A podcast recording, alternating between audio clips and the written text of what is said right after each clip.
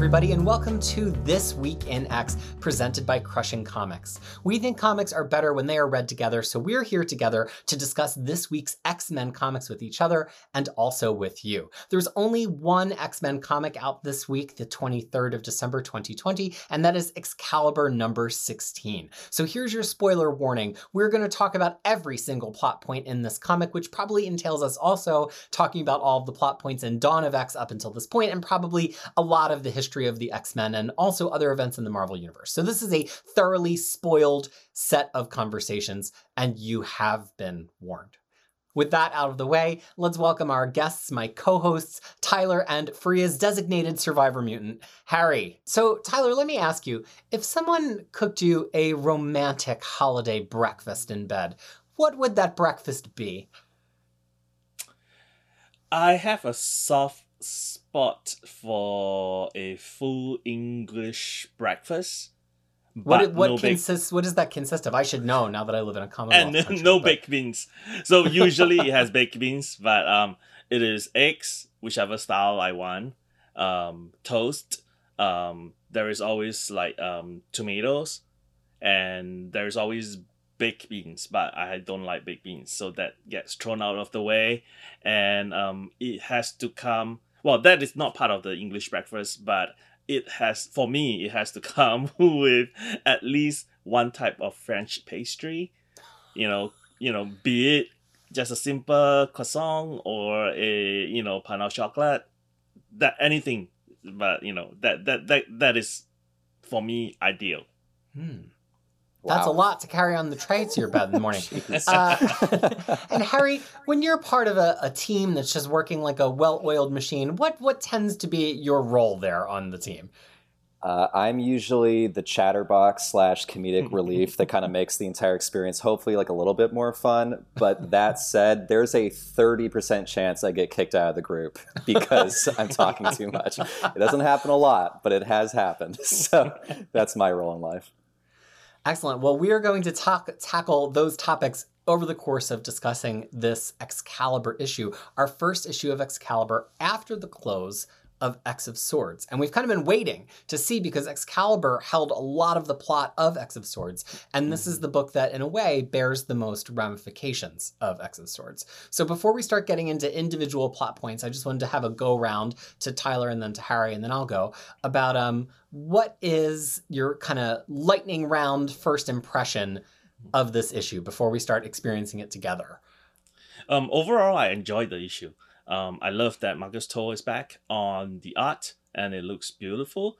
Um, this this particular story um feel I mean issue feels a lot more organic in terms of the plot and the interactions between the characters and it also tied into other titles um, and you know like like like like peter mentioned earlier no surprise here there is a direct link to uh, x of swords and um, then, you know, on the con side, there are two things which I do not quite like in this issue, but we will we can discuss that in details later on in this episode. All right.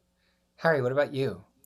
I liked it. Um, this is a book with a lot of stuff happening all the time, which has been kind of a pro and con so far. Uh, I felt this issue was very focused. It's very much about the fallout of uh, what happened in X of Swords, which was uh, kind of nice to have almost every scene be about the absence of one character and kind of like f- feeling all that out. Um, and yeah, I mean, this this book is slowly growing on me with every issue, and uh, I really like this one for me, it kind of felt like a little bit of a step back. I feel like we really found a great rhythm during X of Swords with Excalibur. And part of it was nothing felt extraneous. Like it was about Betsy, it was a little bit about Jubilee, it was about Apocalypse. And that felt like the real plot engine.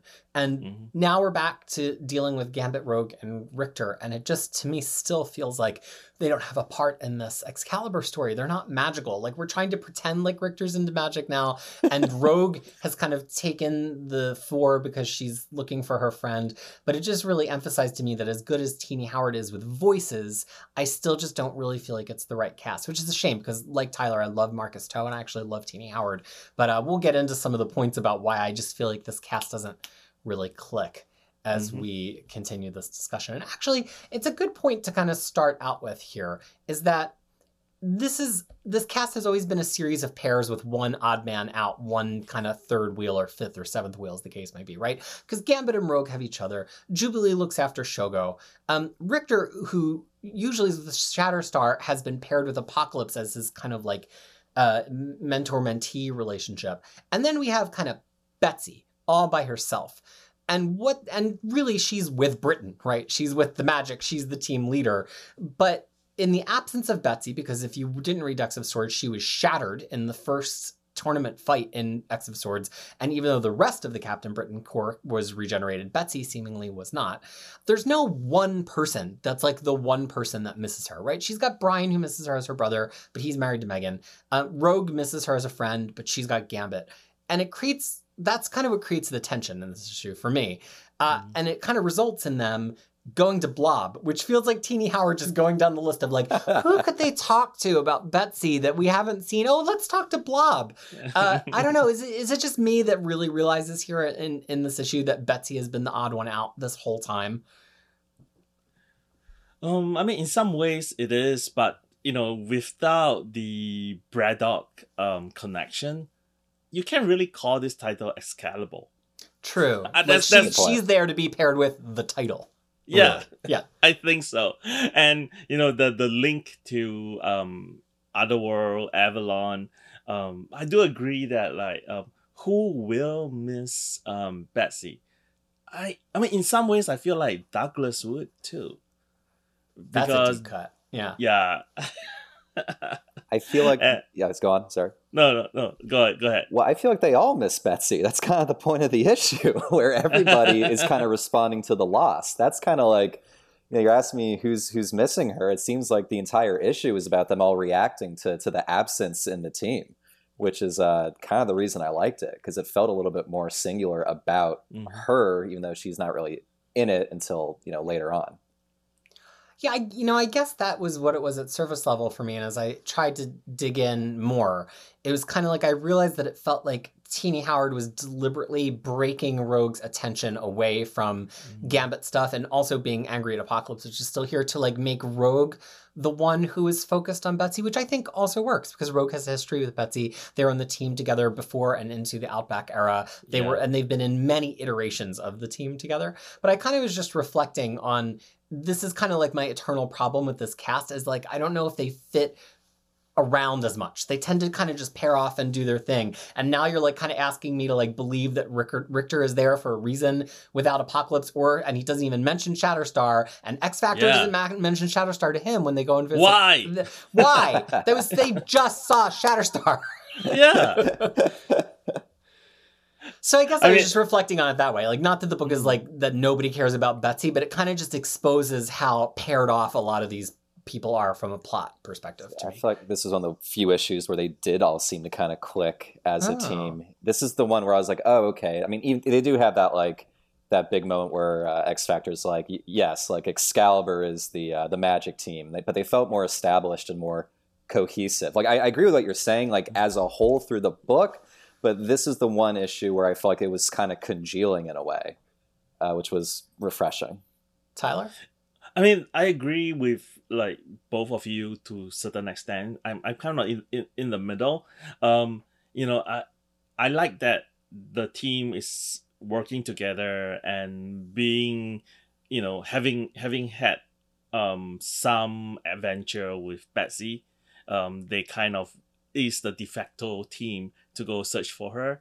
Um, but I also agree with Peter that um, the initial conception of this team, the way that they're being brought together, wasn't as organic as it you know it could be because you know um like I think Jubilee basically just stumbled upon the team and, then apocalypse just dragged her through and then you know that kind of thing and um yeah and so so so so in that way I, I, I felt I, I, I agree with Peter that you know the team um doesn't have really um a reason to be around to be called Excalibur um except you know for the fact that um since since the beginning of dogs they have been together.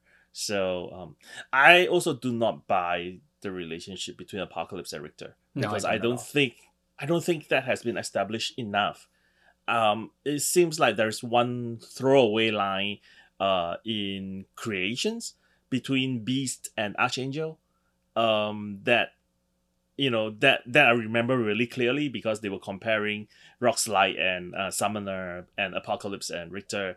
Um, and then before that, I know that there have been a little bit of mention here and there. You know how um, Apocalypse has been teaching Rictor certain things, but it still feel. It, I mean, it still felt pretty odd to me. You know, I really was thinking about that as I was reading, and I kind of went back to Excalibur number wasn't number one, it was two or three, where like Rictor's mm-hmm. super depressed, and Apocalypse is like, why are you depressed when you have a connection to this Earth that yeah. kind of matters? And I think that if anything, maybe the title has undersold that aspect of Rictor a little bit. Like I, I, I do believe that the intent is that his connection to Apocalypse is that Apocalypse has kind of like given him meaning at a time that he's really felt directionless. And mm. I think that tracks here in this issue with his kind of like we, we we need to use this book and his whole thing with Gambit of like why would Apocalypse g- go and uh, and Gambit's like Apocalypse didn't just go he he voluntarily left us um yeah, and bailed. and so that's kind of interesting but it really I had to really take a step back and like flip through digitally some some past issues to remind myself of that I think we're mm-hmm. kind of playing it a little bit subtle I, yeah. I could have used I could have used a restatement of purpose here from Rictor, even though he's clearly missing Apocalypse. But I felt mm-hmm. like we mm-hmm. were like missing a little bit of the of like why. Yeah, and and also I, I I don't know how how you know him using his powers on Krakoa is going to help him reach uh Apocalypse. So you know like that connection I'm also missing a little bit. Even though he has the book open in front of him, like is he casting a spell to try and reach Apocalypse, or is he trying to use his connection to Earth, which is not correct here because Earth technically here in in in this issue is Krakoa, which is a mutant and not a, a mutant island and not really you know Earth Earth. So so that's the part which I I sort of like got really really um I mean there's a big question mark when I read when I went through that that small um that few pages.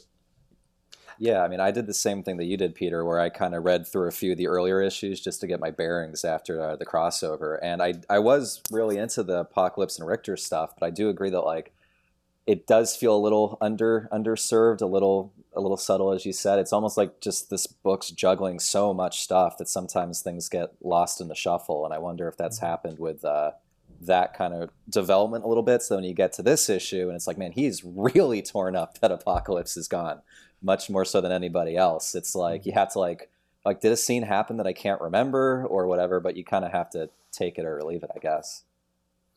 Well, and also, so I want to drive a little bit through that point to something Harry mentioned a moment ago, which is are they the magical experts now? Like, there's this handoff. They have this great scene with uh, the X Factor team, which I think re- acknowledges a lot of little brilliant touches of continuity inside of it. And Rogue is like, y'all are not taking this seriously, and storms off. And Rachel says, it's not that we didn't take it seriously, it's that our capacity has ended and kind of your capacity has begun. And then we get what usually is the cool, the squad moment, right? They're all walking out and they're like, we're the ones who know about magic. And I'm looking at this page and I'm like, Rogue, Gambit, Jubilee, and Rictor know about magic. Now, granted, they go and get Meggan because they realize actually they need a little bit more of a connection.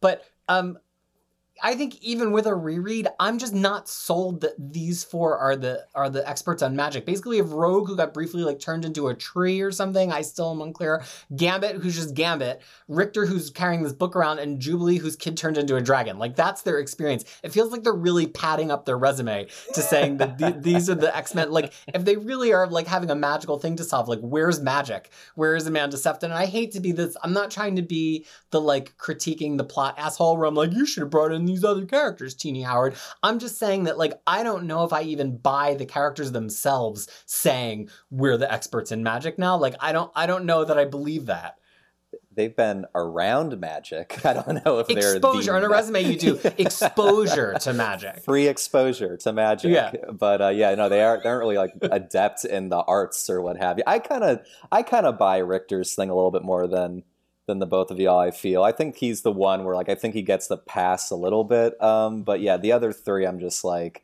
it's fun that you guys are wearing the the magic clothes, but uh, I think you need a little bit more than that. no, but, but I mean, yes, Rictor is now a druid, but you know, like in in in Excalibur so far, he basically just oh I couldn't sleep, so he wakes up and he walks and he stumbled upon people who who would tell him what to do. So so I don't know how skilled he is, like you know, from magic. He he basically said I can't sleep. Walked outside, discover something, exposition, and then he's like, "Oh, okay, now I know what to do." Maybe Kra- Krakoa has no magic experts whatsoever, and this truly is the A team that's figuring this stuff out. No, I mean, I do buy that they are the team to go into other world right now. Maybe because they have been there before, um, and they have been there like for a, quite a long time. In you know since DoX, you know, most of it has happened in over there, and Jubilee do have a connection with the um, the sorcerers of the green, the green sorcerers. Yeah, so so maybe that kind of helped a little bit. Um, I mean, I to be honest, I didn't really think too much about that. I'm like, okay, it's Excalibur. I mean, they have they have to be the one to go find Betsy, and you know, and yeah, and well, I mean, talking about X Factor here, right? Um, did any of you notice that there was a new member? Sure did. Who was the new member? It was uh, Aurora, was it not? Yeah. Oh, that Yeah. she's like permanently sitting in Yeah, she them had a costume. Well, and she has the costume and Yeah. everything. Yeah. Look good too. Yeah. They had cool costumes. Yeah, I like that was actually part I really liked where like they are bringing in the the newer books and what have you and stuff with Sinister and X Factor into this book and it didn't feel too out of place. It all meshed very well and I'm glad that like the more recent titles are starting to get play in the other series.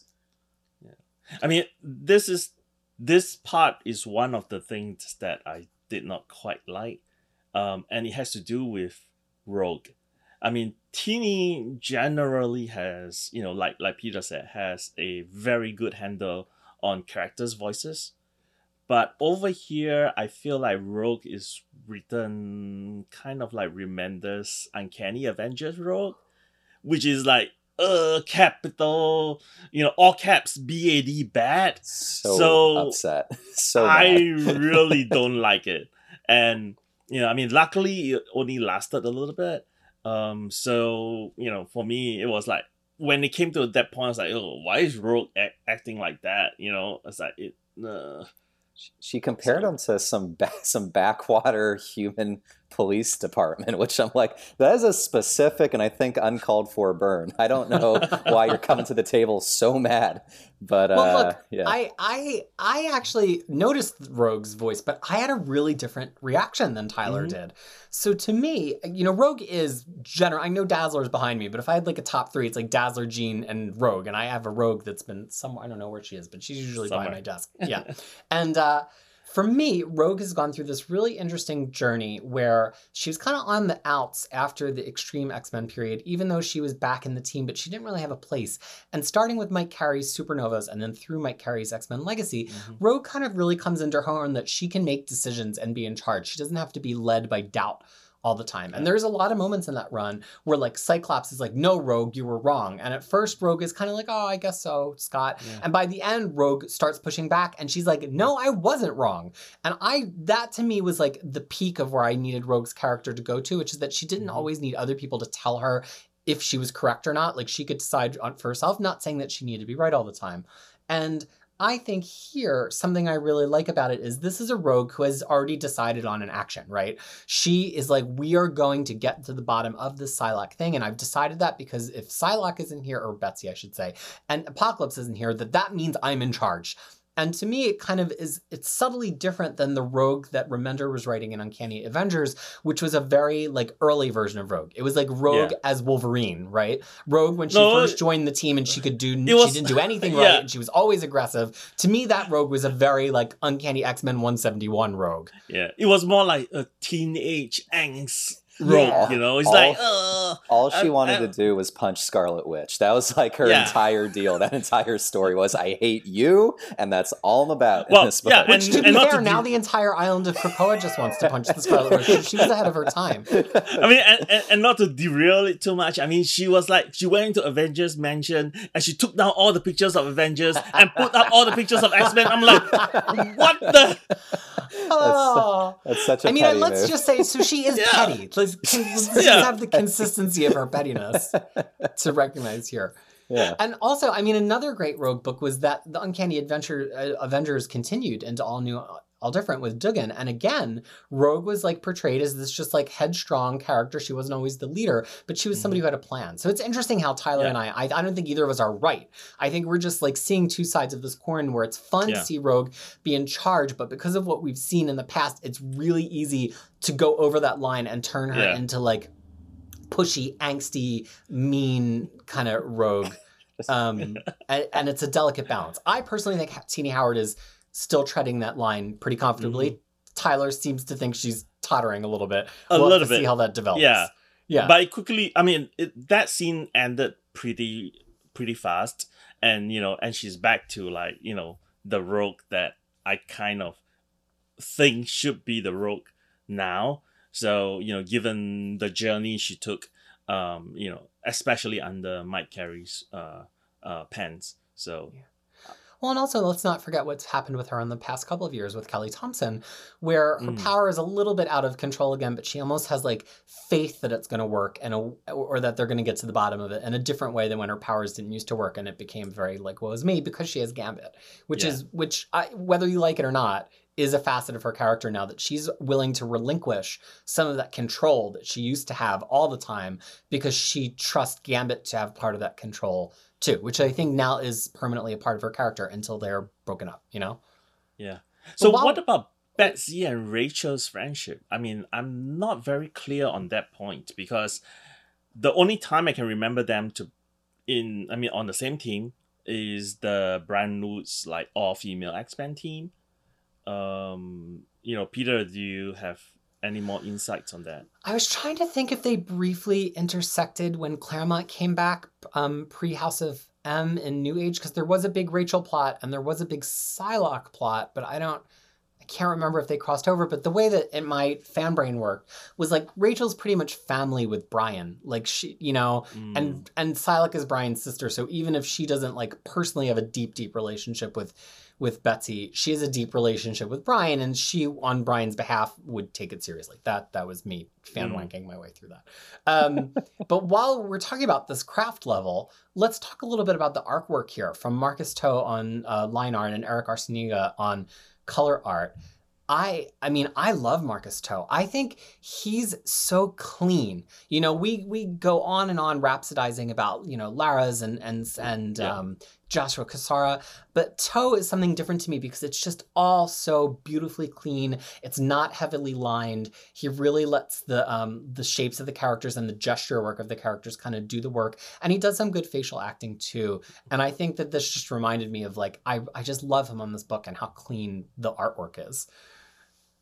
Yeah, I mean, it, it re- sometimes it reminds reminded me a little bit. I mean, it veiled a little bit too much to the cartoony side, Hmm. especially with how the faces are a little bit squished this way. So, um, but I mean, I got used to his art like really fast. Like the first issue of Excalibur, I was like, mm, I'm not hundred percent sure, and then later on, you know, when as you get used to drawing th- these characters, um, I I really enjoyed it, um, and the colors in Yeah. this book have always been really bright and saturated. I mean, is it me or is that the case here? Totally. I think yeah. that contributes to the it it feels like it's very 1990s throwbacky X-Men and like that's maybe part of why Gambit and Rogue are here is it's like X-Men for people who loved X-Men animated series and like Jim Lee uh, you know era. And I think that it has the most pushed colors of everything. And I think it's deliberate. I don't think you just get Er- Erick Arciniega on a title and he just does these colors.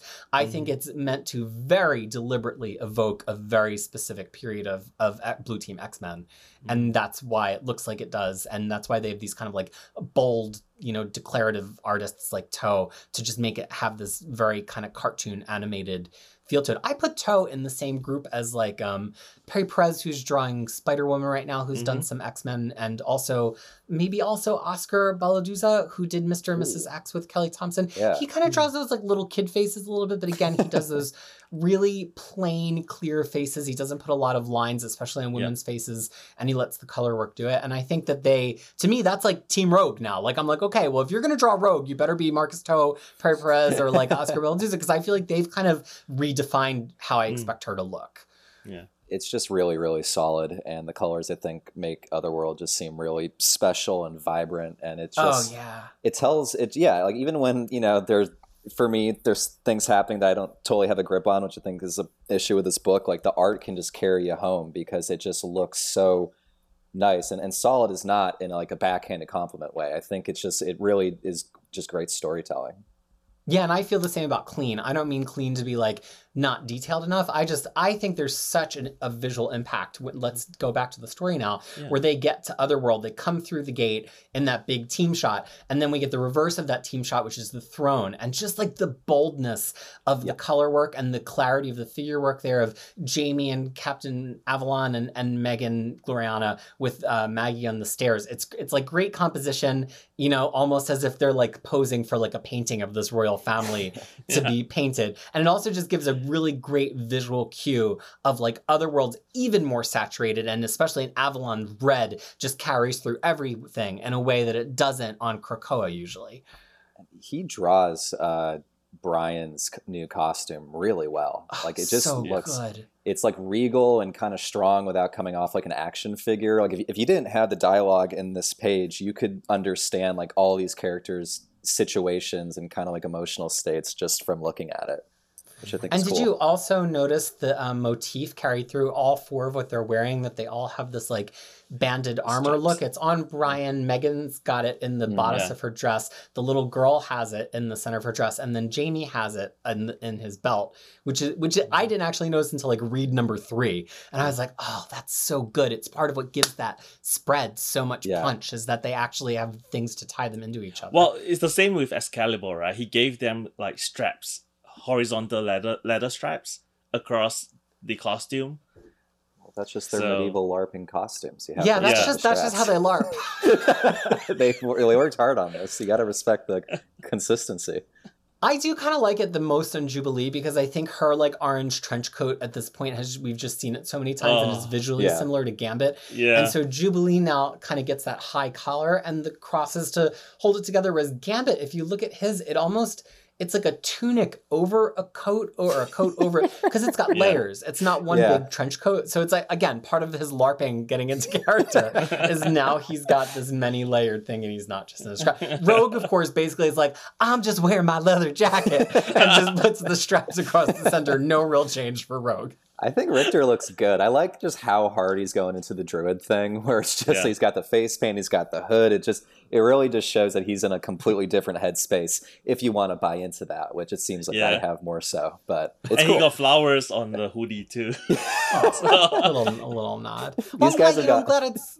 Oh, go ahead, Harry. I was gonna say these guys have gotten a little crazy since they've come to Otherworld.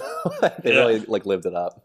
Well, I mean, to me, this is the the fun of talking about it together because just because Ri- Rictor's not hitting for me, it doesn't mean that it doesn't hit. Period. I think if all three of us got together and was like, "No, it doesn't hit," it's then we need to call up Freya and get her opinion. Yeah. But, uh, but I think that that's part of the fun of doing it in a in a go round. But something that all three of us have enjoyed all through this point is Jamie Braddock and his relationship with Mr. Sinister. So throughout the scene, what we all thought was just a visual gag in X of Swords, which is the plumage cape. He's first he's got it discarded on the chair, then he's picking it up and he's kind of fluffing it like as if you had laid, laid a blazer down and you're trying to like shake it back into shape. And then he puts it on, and then we get this great silhouetted shot of him going through the gate the gate re, you know, resplendent in his plumage, only to find that indeed it's an actual plot point and he's using it as a bartering chip Yep. with Sinister, which I just think is wild. Like, who would have Yeah. thought that our favorite joke from X of Swords was actually going to turn into a plot point here?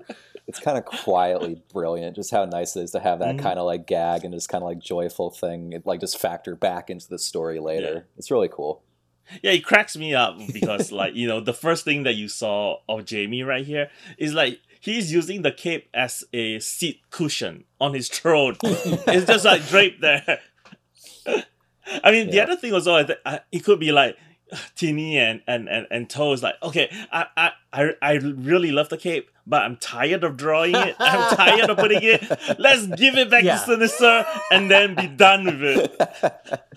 Well, also, I think something, Tyler, did you point this out? Jamie is not wearing the same thing No, when he gets to Bar Sinister Yeah. that he was wearing when he left Avalon, Yeah. is he? Hmm. Yeah. So there's there's there's one part of me who's like, okay, is it because he the he he was the regent of uh, Avalon, Where- and that's why when he's there, he automatically is is you know garbed in like um dress armor, and then the moment he steps through to Krakoa, everything disappears, and he's in his normal clothing, which is basically just something wrapped around him. or he took off his shirt to go see Sinister, which Yeah. is another option we can ponder for a bit. I think that's equally likely. I think you Yeah. could go either way.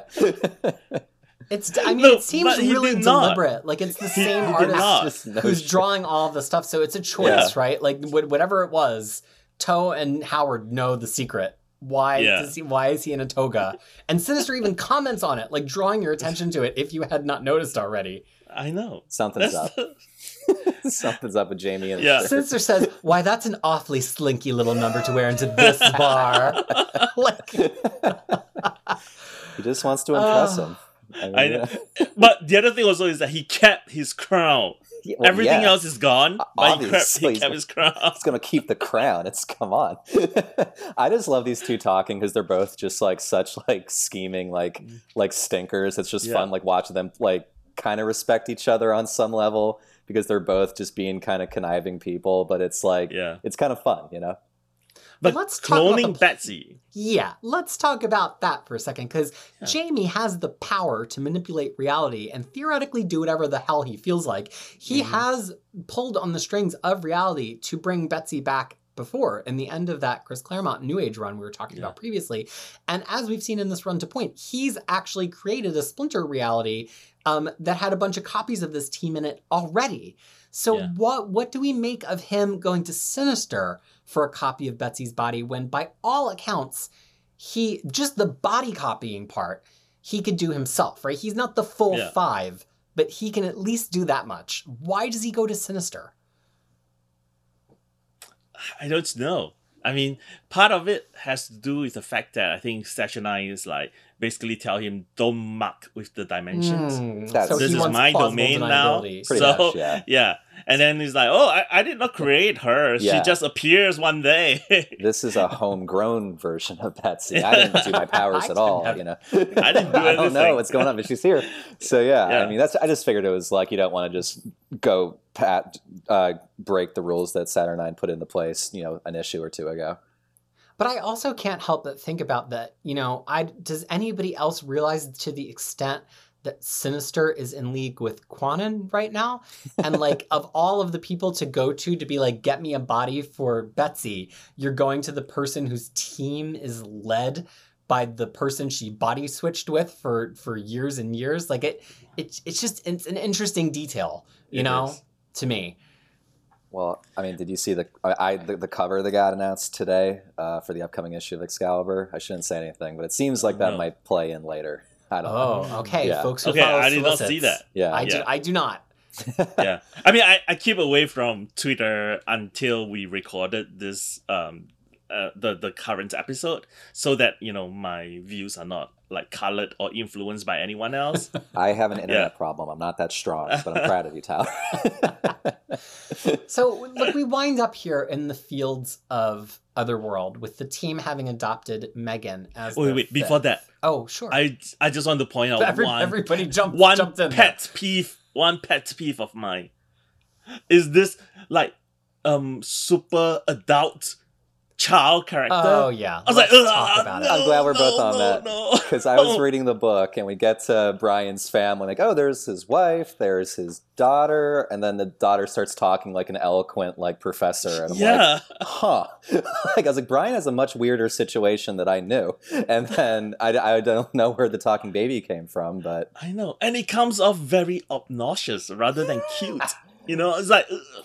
I don't know if it was Why? obnoxious to me. I was just so more baffled. Like, you know, I usually can roll with things pretty well, but I'm like, I don't know where the talking baby came from. Like, what's up with this? Well, it's so fine. here's so here's a couple of thoughts on that uh, uh, from a couple different directions. One is um this baby in in pure real world us time is younger than Jubilee's baby. Shogo is circa 2013. This Yep. baby Oh, is yeah. circa Tyler, I think it was an annual in 2018 when Meggan finally has the baby. It's the X Men Gold Uh, annual, right? yeah, I think so. I mean, it was really, Really? brief. I mean, I, It's I really recent. don't remember. Oh. It's very recent. Yes. So Oh. so that's one. So it's kind of just funny to me that like all like not only is this not only is she talking, but she's just bigger than Shogo.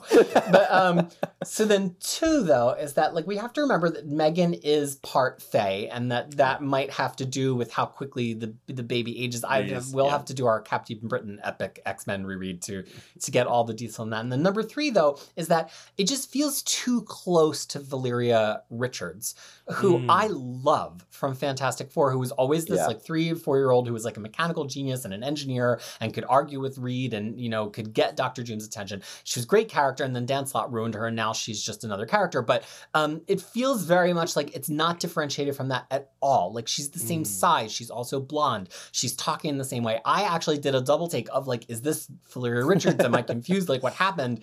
Uh, I just, you got to take it in a slightly different direction. Like, it just feels like a carbon copy to me.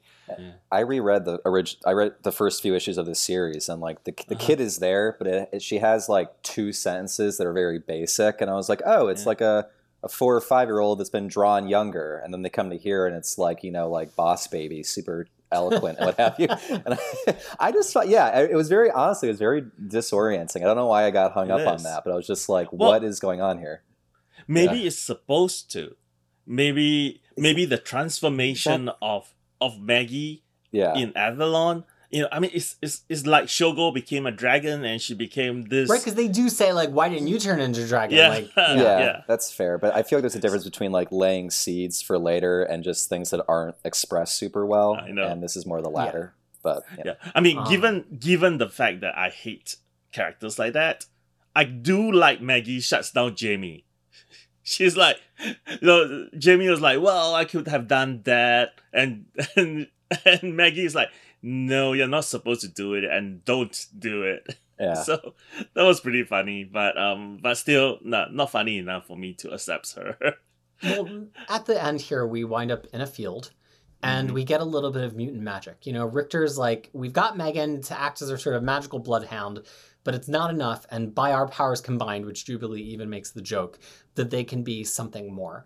But there's something different too. It's like a different chemical reaction, right? They don't have Mhm. Betsy this time, they don't have Apocalypse, but they do have Yeah. Meggan, and they have all of their other powers. And so they're another form of mutant machinery, even though it's magic. To me, the magic spell itself is less interesting Yeah. than the fact that this mutant machine motif seems to be really present here so far in Yes. Reign of X, Yeah. even with Yeah. just a handful of issues to our name Yep. so far. Did this you is like feel the that? third machine. Oh, for sure. Yeah. I, I Yeah. wonder if it's, I mean, I, you have to imagine it's building to something. Like at this point, there's been three separate books that are touching on it. So I Mhm. had to, I, I would imagine this is going somewhere rather than just uh, the same themes being explored. No, I mean definitely right because we see a similar um, data page in HoXPoX.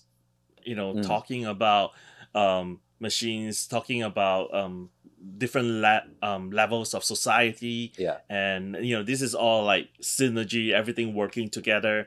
So I, th- I mean, it is going somewhere for sure.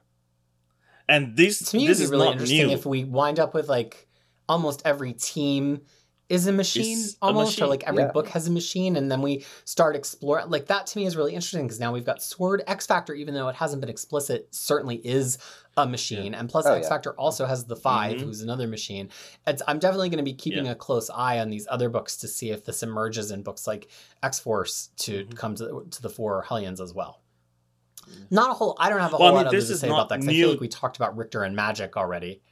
Yeah. yeah, yeah, yeah, Yeah. for sure. I mean, this is not new too, right? This point, Yeah. because if you go back to like Excalibur issue five, one of the data page in you know at the end there, like Apocalypse did says that the X gene has inherently, um, uh, well, I don't know what that word is, like uh, alignment for higher power formation. So this whole this whole um mutant machine thing has been seeded so it's, it's it's sort of like we have to pay attention we have to go back and take a look and see where these things have been seeded and how it's going to play out which um, i think is probably one of the more interesting things um, to have come out since um, X of Swords. Well, and we end on a shocker. You know, they do this spell theoretically to summon Betsy. Instead, they summon the Captain Britain Corps, who are like, "We're with you. We think we should find your Betsy too." But then, surprisingly to me, because I didn't think it was going to happen so soon, we do find what seems to be our Betsy, and she's the Queen of England, and she's got Warren as angel bringing her morning tea in bed to kind of mirror the first scene with Gambit and Yeah. Rogue enjoying, you know, their their vacation breakfast. I, I was shocked. I mean, I did not think I was going to turn the page and get to this. I don't know. How did you two take this? I cackled. I was like, good for you, man. Get some nice food, some relaxation. You're clearly in some kind of dream universe or some kind of alternate world, but uh, for right now, you should enjoy whatever it is you have going on.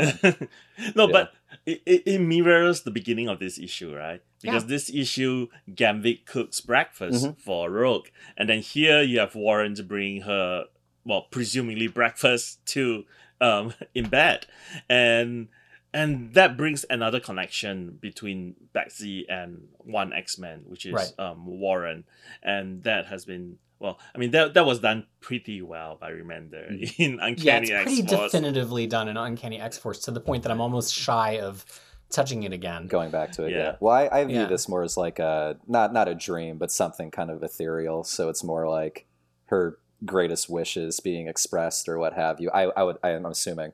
So it's Yeah. not it's not like it's like hard continuity for me. Mm. You know.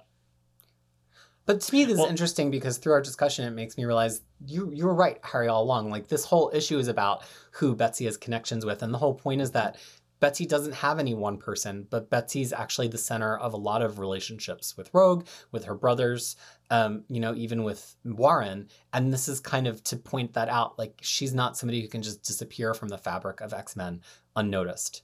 So I don't know. Now, now that we've been through it all as a discussion, I kind of see it more than I did, Mhm. I think, when I read it by myself. So, gentlemen, final call. Is there anything from this issue, which we've gone through quite thoroughly here, that still merits a mention before we wrap up? Yes, there's one page where Rictor was um trying to you know use his power on Krakoa, and there was this focus on this strange violet flower. I Hmm. saw that. I it Hmm. Jumped out at me. Yeah, Do you think it, did. had significance? I don't know because I I was thinking like it could be one of those um the you know the the the, the one that opens the um the the gate to um the no place. You know, but yeah. because of the color. And I went back to to compare um like when Cardinal planted it in uh Power of X, uh Power of Ten, I think issue three or issue two. I can't oh or maybe even issue one. Um issue one, sorry. So in issue one. And then um but it doesn't look the same Hmm. you know but then again it's drawn by two different um different artists so you know it could be open to interpretation or it could be nothing so i well, I, I and don't for me, suppose I've it. kind of forgotten about the other flowers because we've been so focused on the gate mm-hmm. flowers Yeah. that I Yeah. like. I almost needed to go back and be like, "Oh, that's right. There's actually several different flowers that we've Yeah. mo- mostly only been focusing on the gate flowers and the medicine flowers and marauders, but Yeah. there's other things happening too." Harry, anything Yeah. else that we that has escaped our all-seeing eye in this discussion? I just like that, you know, because my biggest concern leaving X of Swords was, you know, you're taking a pretty big character from Excalibur, you know, off the board. You're getting rid of Apocalypse, and like a lot of those early issues had friction with him as part of the book. So I was just happy that I felt like the team or the book worked well without this big character. That was because I was worried that it would go the other way. I was just kind of pleased with that. It's more that's just more like a quality thing than a plot thing, but Well, that brings us to the end of This Week in X. If you enjoyed being a part of this discussion with us, you should subscribe because you will hear more every week, not only about This Week in X, but other comics topics as well, because we really believe that comics are better when they are read together. Now, originally this week, there were supposed to be more issues on the slate. They got moved around due to the holiday, so we might be back next week with an unpredictable number of issues. It's kind of hard to know for sure. It seems as though it's going to be X Men and Wolverine, but uh, we will see what transpires. So, mm-hmm. on behalf of myself, Tyler, and Harry, thank you so much for joining us for another This Week in X, and be well. Bye. Bye.